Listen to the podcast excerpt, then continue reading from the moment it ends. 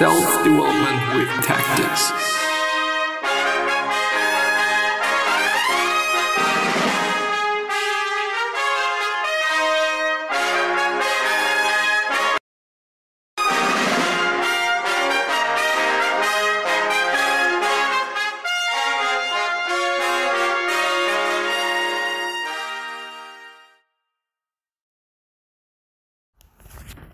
So, hello, welcome back to another episode of the Self Development Tactics podcast. Today, we are once again to go through some Reddit things. So, yeah, I'm just to have a look at my home page, then deciding uh, what I'm willing to go through, what I'm willing to talk about, what I'm willing to just um, elaborate on. So, yeah, Seneca on how people waste their lives through desire and fear. And there is a quote now They lose the day in expectation of the night and the night in fear of the dawn. Which is something that I know, unfortunately, me actually.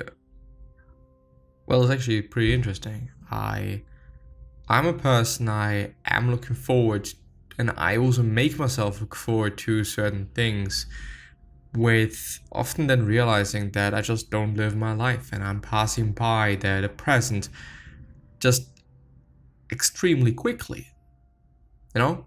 Which is a fucked up thing and a fucked up situation to, to be in. Because why wouldn't I just enjoy my day? Why wouldn't I just enjoy my time? Whatever the fuck I might be doing. Like it, it just doesn't necessarily have to be something just tremendously amazing. But I'm living.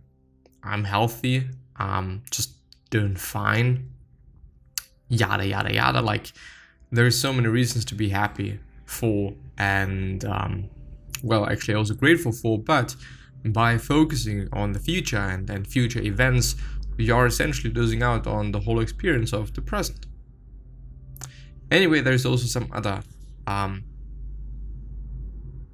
quotes or paragraphs from certain um, well, I don't. Well, books. Yeah, let's let's call it books. What man can you show me? what man can you show me who places any value on his time, who reckons the worth of each day, who understands that he is dying daily? For we are mistaken when we look forward to death. The major portion of death has already passed. Whatever years lie behind us are in death's hand. From Seneca, Moral Letters to Lucilius, Letter 1. The mind that is untroubled and tranquil has the power to roam into all the parts of life, of its life, I'm sorry, but the minds of the engrossed, just as if weighed by a yoke, cannot turn and look behind.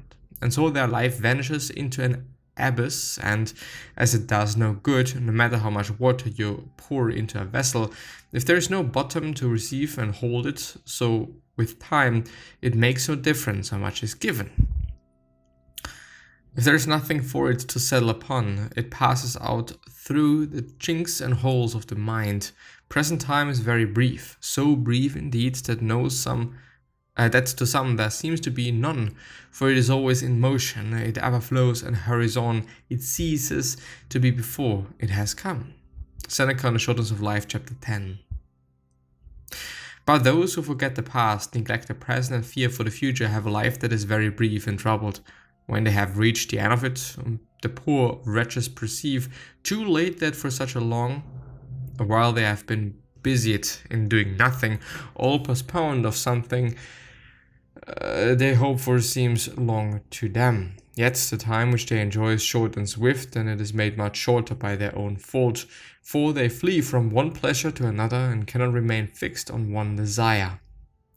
Their days are not long to them, but hateful. Yet, on the other hand, how scanty seem the nights which they spend in the arms of a harlot or in wine. They lose the day in expectation of the night, and the night in fear of the dawn.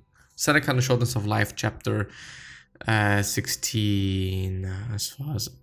Yeah, should be 16. And why is this uh, that even their joys are unease from fear? Because they do not rest on stable causes, but are perturbed as groundlessly as they are born. For everything that comes to us from chance is unstable, and and the higher it rises, the more liable it is to fall. Moreover, what is doomed to perish brings pleasure to no one. Very wretched, therefore, and not merely short, must the life of those be who work hard to gain what they must work harder to keep.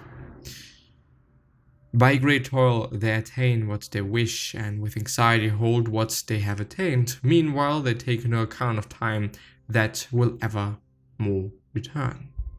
Seneca on the Shortness of Life, chapter 17.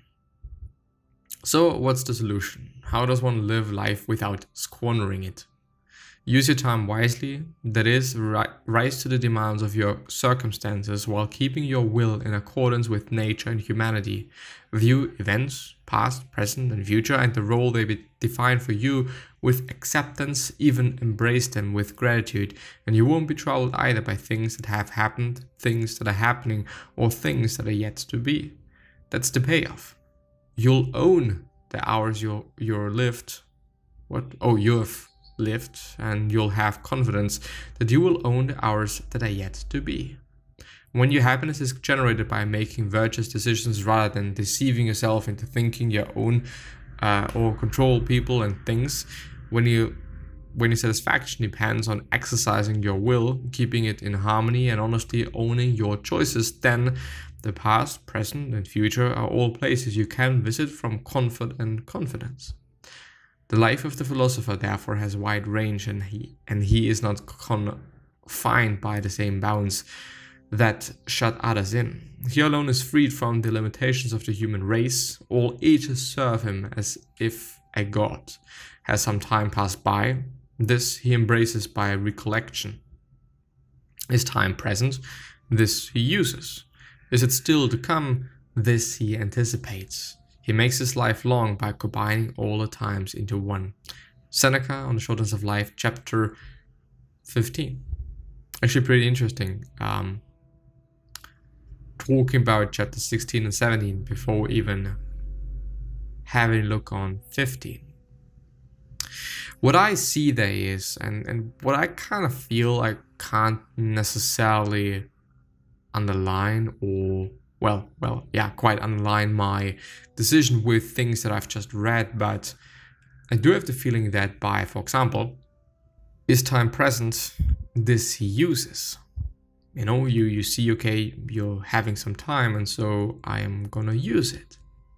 The fun part is, or the interesting part is that it doesn't really elaborate on how you're using it. The fact is that you're using it you're consciously using it and you're deciding to use it. Which means that, okay, I have some time left, so I'm, I'm gonna play a game.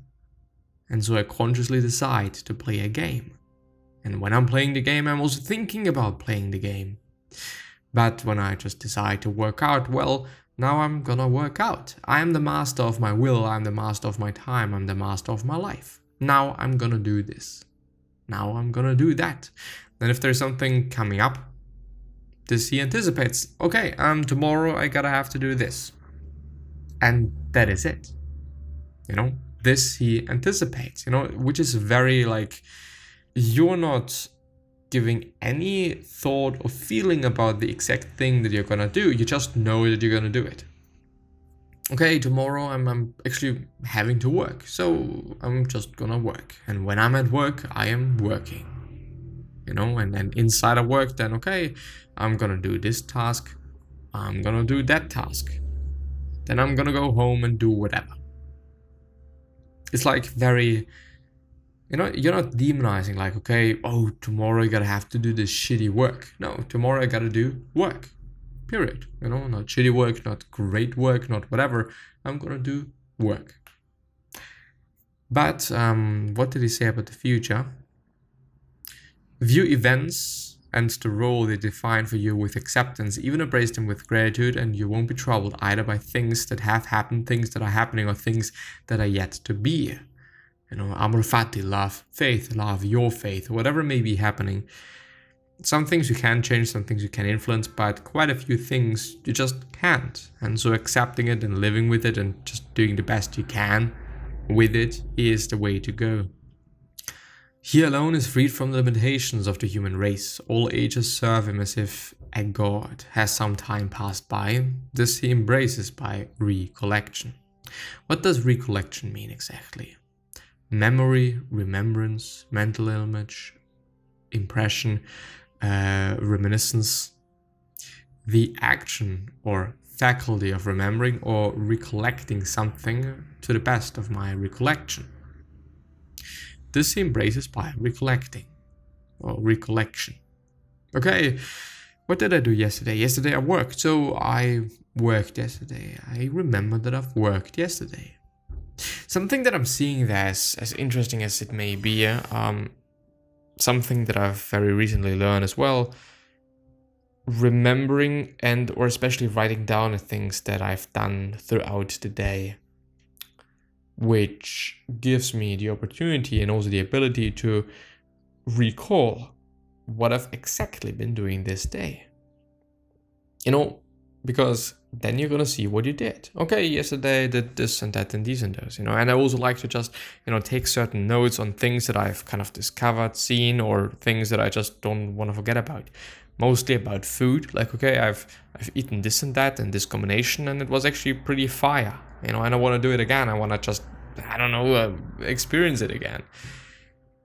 And so it gives you like by by starting the whole journaling thing, you can just use it in different ways and just do it. You know, without judging yourself and without judging your past. Okay, yesterday I did quite nothing. And and when you're about to do nothing, well, um, now I'm gonna do nothing. I'm gonna relax. I'm gonna use this time for relaxation because I know that tomorrow I gotta have to do quite a bunch of shit. For example. And then it makes sense to rest and do quote unquote nothing. But yeah, I'm actually quite interested in people and their comments. I didn't know I needed to read this until I started. I appreciated the post OP.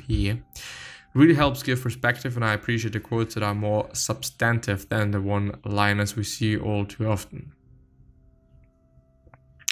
Gratitude, I read Seneca often and definitely needed to see this compilation today.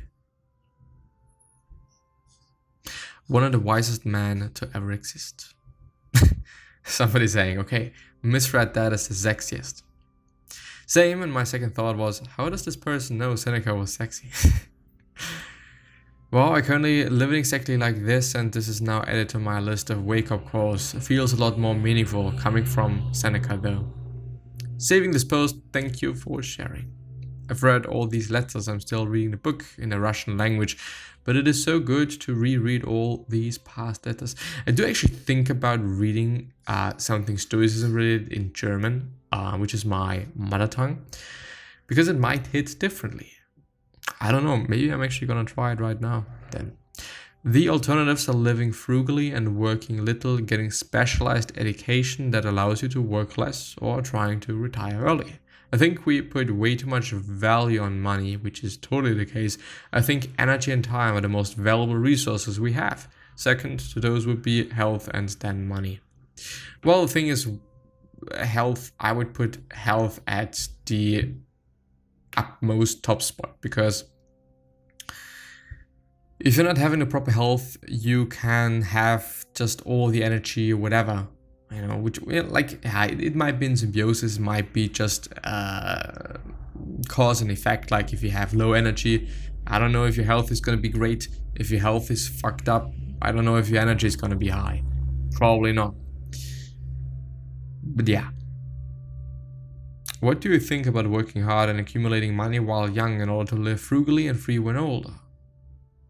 Well, the problem that, I, that I'm having with this is like, okay, you're living a substantial amount of your life in a very shitty position while, you know, while hopefully doing something that's great, which is gonna make the whole experience way less shitty. But I don't know, like, uh, I feel like doing something that I like every day makes sense. Even if I'm not making the most money, I'm gonna be able to get by with it. And if I'm willing to, to have more money, I just have to change things or do things. Seneca says that devoting time to work is wasting life, that even an emperor and the magistrates seek the, the relief of the retirement, but they should not wait for it and start living now. But someone has to be the emperor, someone has to be the magistrate, and those are jobs that require your time, devotion uh, today. We may not have the emperors, but the CEOs of a company. I'm happy that I can treat work as a necessary mean to an end, but I can do it because someone else, my boss, the CEO, etc., is sacrificing his life for a job and for some more money. He's not saying they shouldn't work, in my opinion, which by the way is a comment by the OP. He's saying they should correct their priorities and should appreciate the universe and their role in it and find their pleasure in their own virtue instead of in the pursuit of external things. He devotes a few chapters in on the shortness of life to calling attention to the absurdity of people, wealthy nobles who live in such idle luxury that they might as well be invalids. These people waste their lives as much as workaholics do. Work doesn't sacrifice your life unless your will is in opposition to your circumstances while you're working. If you're consumed by desire and fear, and if you're the problem, and desire and fear, I'm sorry, and if you are, the problem isn't necessarily your work, it is your will because you're consciously deciding to do so. There's actually some uh, quotes there ah, that might be great. I don't know. I just have to read it, even though I really don't feel like it. Epictetus uh, discourses 4.4. Remember that it is not merely desire for office and wealth which makes man abject and subservient to others, but desire also for peace and leisure and travel and scholarship, for it makes no difference what the external object be, the value you set upon it makes you subservient to other or another, which is not the whole thing, but I'm gonna stop there. Then Musonius Rufus, lecture 1, was not just such a lad, that Spartan boy who asked Cleanthes the philosopher if toil was not a good. He made it plain that he was so well endowed by nature and by training for the practice of virtue as to consider toil closer to the nature of good than of evil, and that he asked whether toil was not perchance as a good, as if it were conceded that it was not an evil. Theorupan, Cleanthes, in surprise and admiration of the body replied, of the boy, I'm sorry, replied, Thou art of noble blood, dear child, so noble the words thou speakest. Can you doubt that such a lad would have been readily persuaded not to fear poverty, nor death, nor any of the things which seem terrible, and again, not to seek after wealth, nor life, nor pleasure? Then the last one is courses 3.2 to 4. For this reason, a good and excellent man, bearing in mind who he is and whence he has come and by whom he was created, centers his attention on this and this only, how he may fill his place in an ordinary fashion and with due obedience to God. Is it thy will that I should still remain? I will remain as a free man, as a noble man, as thou didst wish it for thou hast made me free from hindrance in what was mine own. Also, not the complete one. But yeah, I'm gonna end the episode there. I do want you to remember that living your life makes sense. You're only having one. Uh, you shouldn't be indulging in too much pleasure. But pleasure should be a calculated part of life, as I would put it. And yeah, gonna see you the next time. Bye bye.